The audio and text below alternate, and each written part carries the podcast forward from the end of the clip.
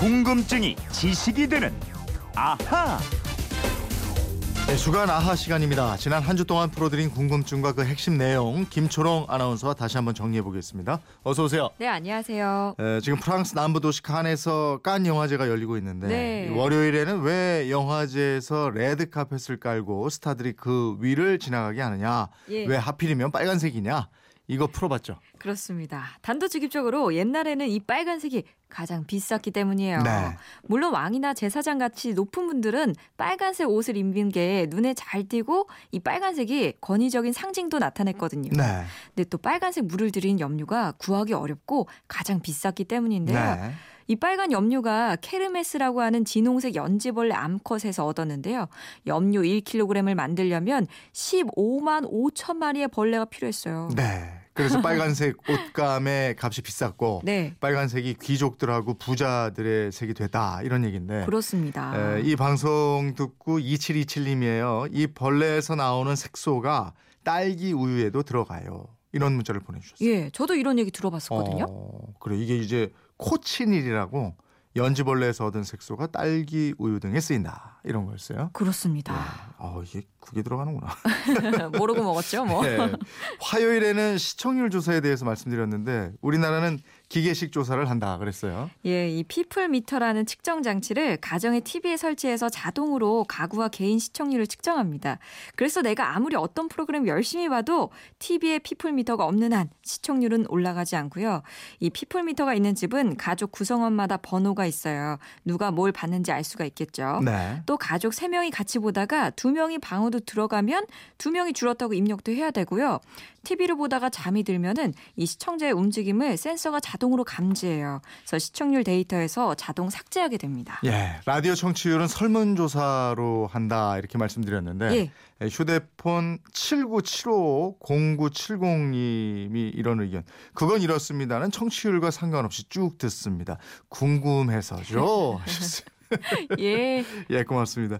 수요일에는 총리, 장관, 국회의원 등의 연금 이 부분 알아봤는데 흔히들 장관이나 국회의원은 단 하루만 해도 연금 받는다 이렇게 얘기했는데 에, 이거 아니다 이랬어요. 예, 그거 예. 아니에요. 낭설이에요. 이 국무총리나 장관을 역임했다는 이유만으로 연금을 받는 건 요건이 갖춰져야 하는데요.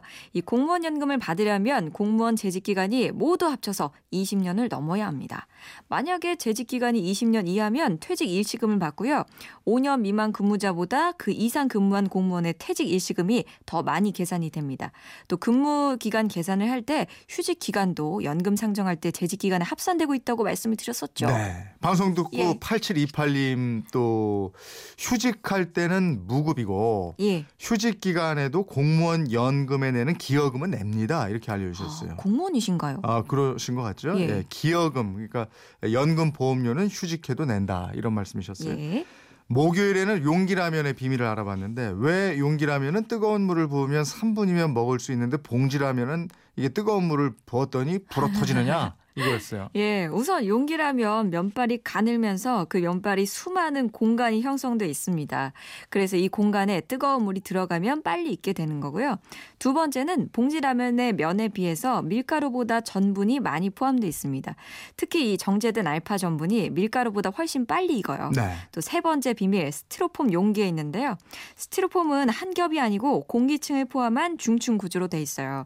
이 겹겹의 층 사이에 낀 공기층이 안으로는 열을 보존하고 밖으로는 열을 차단하는 역할을 해서 면이 잘 익게 만듭니다. 네. 그리고 용기라면에서 면을 꺼내 보면은 위쪽은 면발의 구성이 촘촘하고 네, 이게 아래쪽으로 갈수록 헐겁고 느슨하게 돼 있고. 맞아요. 그리고 용기 밑바닥에 닿지 않도록 중간 부분에 면이 탁 걸리게 돼 예. 있고요. 네, 네. 이런 상태에서 뜨거운 물을 탁 부으면 물 위에 면이 떠 있는 구조가 되고요. 네. 밀도 차이로 인해서 면이 용기 안에서 골고루 익게 됩니다. 음, 용기라면 하나에도 뭐 이렇게 많은 과학 기술이 숨어 있는지는 몰랐어요. 예. 자, 금요일 스승의 날이었어요. 예, 스승의 날 1958년 충청남도 논산의 강경여고에서 자연 발생적으로 시작이 됐습니다.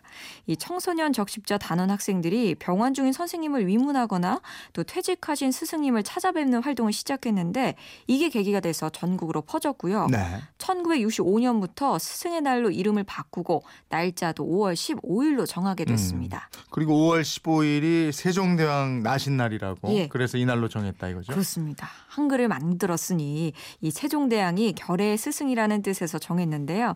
근데 이 스승의 날이 1973년 정부의 서정 쇄신 방침에 의해서 폐지가 됐다가 네. 많은 논란을 거듭하고 1982년 다시 부활합니다. 음. 올해가 34회 스승의 날이었거든요. 1982년을 이래로 치기 때문입니다. 네. 에, 이번 주에도 아주 재미난 지식, 상식 많이 들었는데 평일에 깜빡 못 들은 거 이렇게 예. 핵심을 정리해 주니까 일요일은 꼭 챙겨 듣습니다 하는 문자도 많이 와 있습니다. 그렇습니다. 네, 아이 고맙습니다. 김초롱 아나운서 다음 주도 더 알찬 내용으로 궁금증 해결해 주시기 바랍니다. 주말판 네. 아하 김초롱 아나운서였습니다. 고맙습니다. 고맙습니다.